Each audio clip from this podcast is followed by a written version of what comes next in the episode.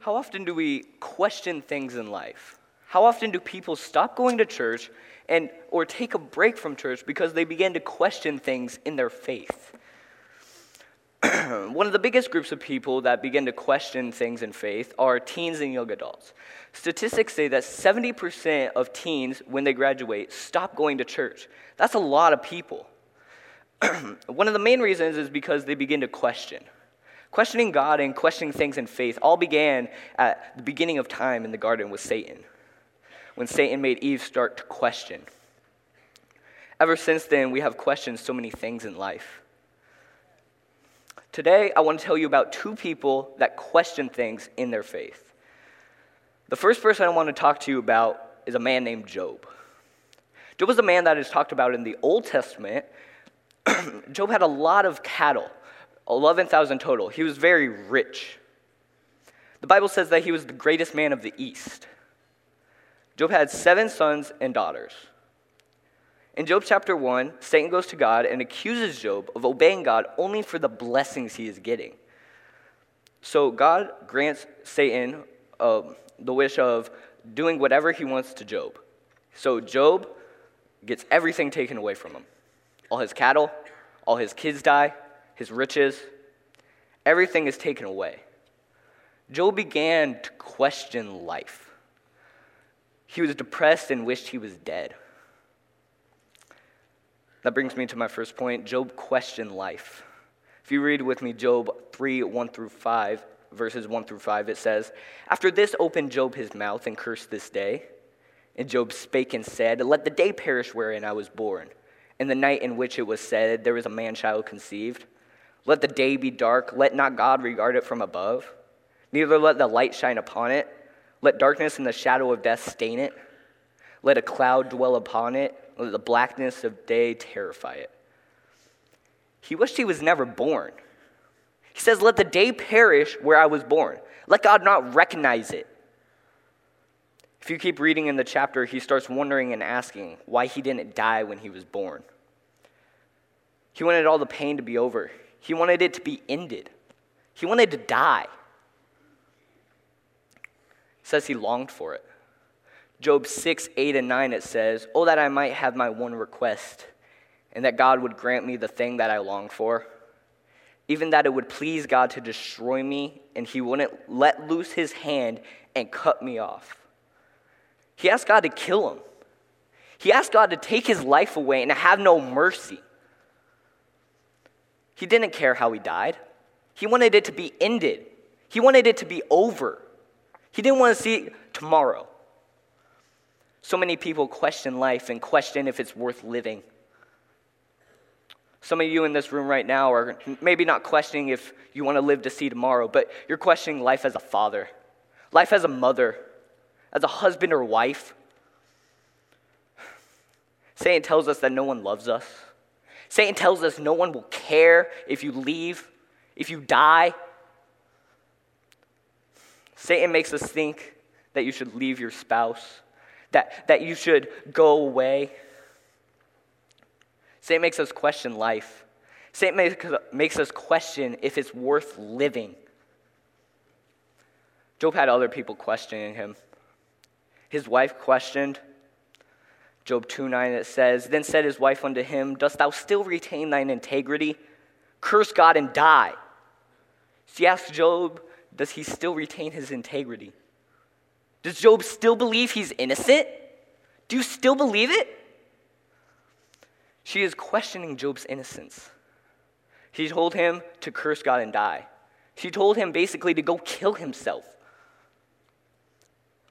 Your family might not tell you to your face that you should go die, but family affects us in ways others can't. Whether it be when you and your spouse are fighting, whether it be when, if you're a teen and your parents are fighting. These things can cause us to question life and if it's worth living. Almost all the people I've seen that are depressed and want to kill themselves, it's because of a family issue. Family affects us in ways others can't. God had a plan for Job. If you read with me Job 1:8, it says, And the Lord said unto Satan, Hast thou considered my servant Job? That there is none like him on earth, a perfect and upright man, one that feareth God and escheweth evil. God says that there is none like Job. He said that he is, an, he is a perfect and upright man. He was one that escheweth evil. If Job knew what God thought of him, he wouldn't be having these doubts. He wouldn't want to kill himself. He wouldn't want to die. Even though Job didn't know this, that God knew, thought this about him, Job still had faith. Job still waited. He didn't give up. His friends also questioned. Job 4 1 through 9, it says, Then Eliphaz the Temanite answered and said, If we essay to commune with thee, wilt thou be grieved? But who can withhold himself from speaking? Behold, thou hast instructed many, and thou hast strengthened the weak hands. Thy words have upholded him that was falling, and thou hast strengthened the feeble knees. But now it is come upon thee, and thou faintest, it toucheth thee, and thou art troubled. Is not this thy fear, thy confidence, thy hope in the uprightness of thy ways? Remember, I pray ye, whoever perished being innocent, or where were the righteous cut off? Even as I have seen, they that plow iniquity and sow wickedness reap the same.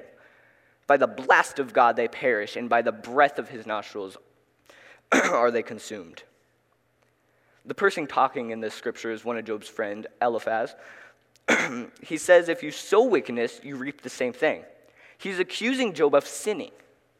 He says this is the only reason why God would want, uh, wish this upon him, that God would do this to him, that everything would be taken away. He tells Job whatever he did is angering God. And that's why this is happening to Job. All through the book of Job, his friends are constantly accusing Job of these different sins. At one point, they start making hypothetical lists of sins he could have done to make God angry with him. Our friends often question our walk with God and if our heart is right with him. Job 16:20 says, "My friends scorn me, but mine eye poureth out tears unto God." Job was scorned by his friends. The meaning of scorn is to feel or express contempt or derision for, contemptuous ridicule or mockery. You see, his friends were scorners. The meaning of scorner is the feeling or belief that someone or something is worthless. Let me say that again. The feeling or the feeling or belief that someone or something is worthless. I don't know how Job could have called them his friends. Friends don't mock. Friends don't scorn you. The Bible says iron sharpeneth iron. We should sharpen one another.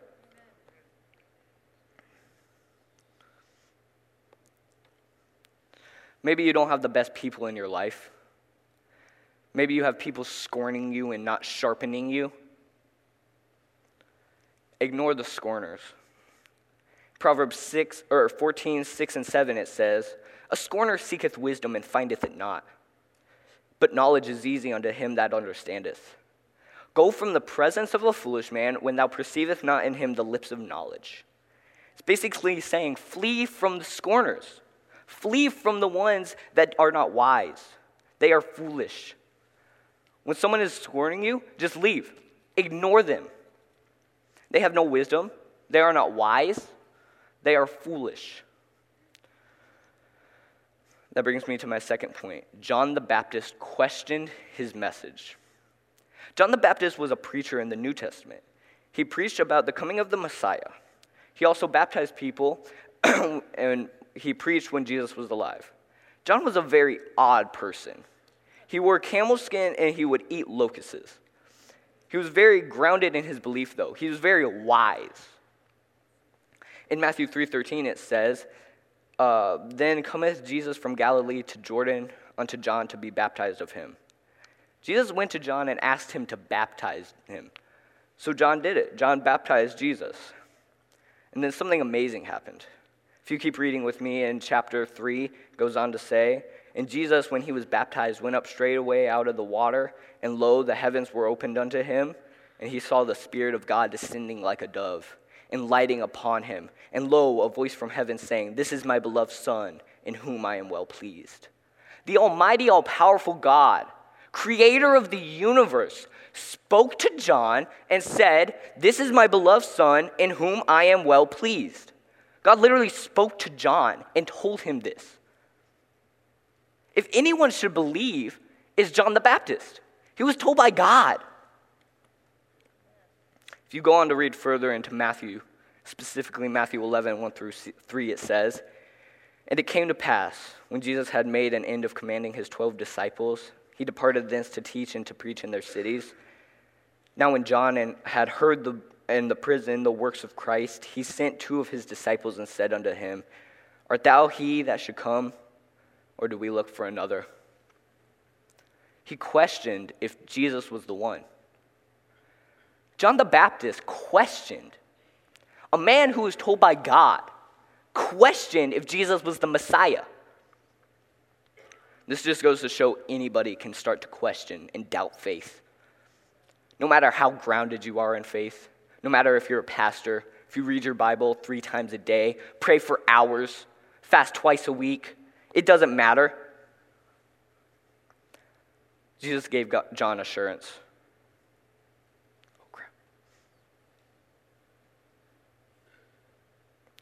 Jesus gave John assurance. Let me tell you how John, uh, Jesus gave John assurance. Read with me Matthew 11, 4. It says, Jesus answered and said unto them, Go and show John again those things which ye do hear and see. Jesus sent John a message. Some of you need to hear Jesus' message. Some of you need to hear the voice of God. Not that TV show, not that Facebook post, not that scorner. You need to hear the voice of God, God's message for you. If you keep reading with me, Matthew 11, 4 through 6, or 4, yeah, 4 through 6, Jesus answered and said unto them, Go and show John again those things which ye do hear and see. The blind receive their sight, the lame walk, the lepers are cleansed, and the deaf hear. The dead are raised, and the poor have the gospel preached to them. And blessed is he whosoever shall not be offended in me. He reminds Job of the miracles he's done. Maybe you need to be reminded of the miracles that God's done for you, the blessings He's done. How He died on the cross, the blood shed, the 39 lashes to the back, everything that He's done for you, the pain, the mockery. What about the miracles? The blessings. How you wake up with the breath, in your lungs. Not everybody gets that. Not everybody wakes up tomorrow Somebody died this morning because they didn't wake up.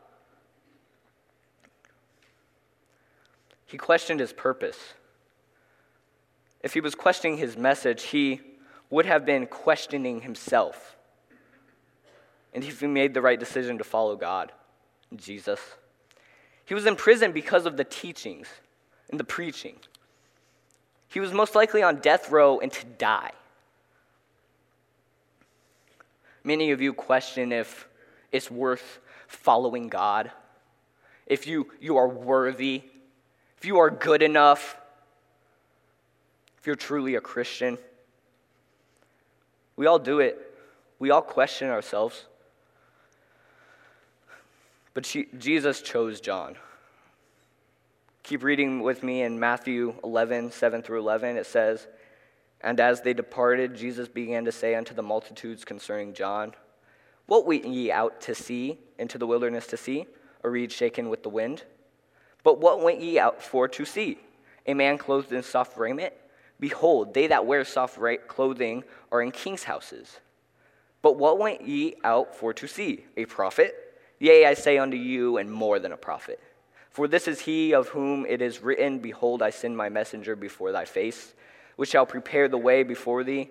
Verily I say unto you, among them that is born of women, there has not risen a greater man than John the Baptist. Notwithstanding, he that is least in the kingdom of heaven is greater than he. Jesus says that he is more than a prophet. He, Jesus says that he was chosen to preach and prepare for the coming of Christ. We all have a purpose in life. We all should live and do something. We all have something big in life something in God's timing. In verse 11, it says, No one has written, risen greater than John. Jesus, the Son of God, said that no man has risen greater than John the Baptist. You may be doubting yourself, but God has a purpose for you. God has a plan through your storm. When you think that you're not good enough, God thinks you're good enough. He wouldn't be putting you in that storm if He didn't think you were.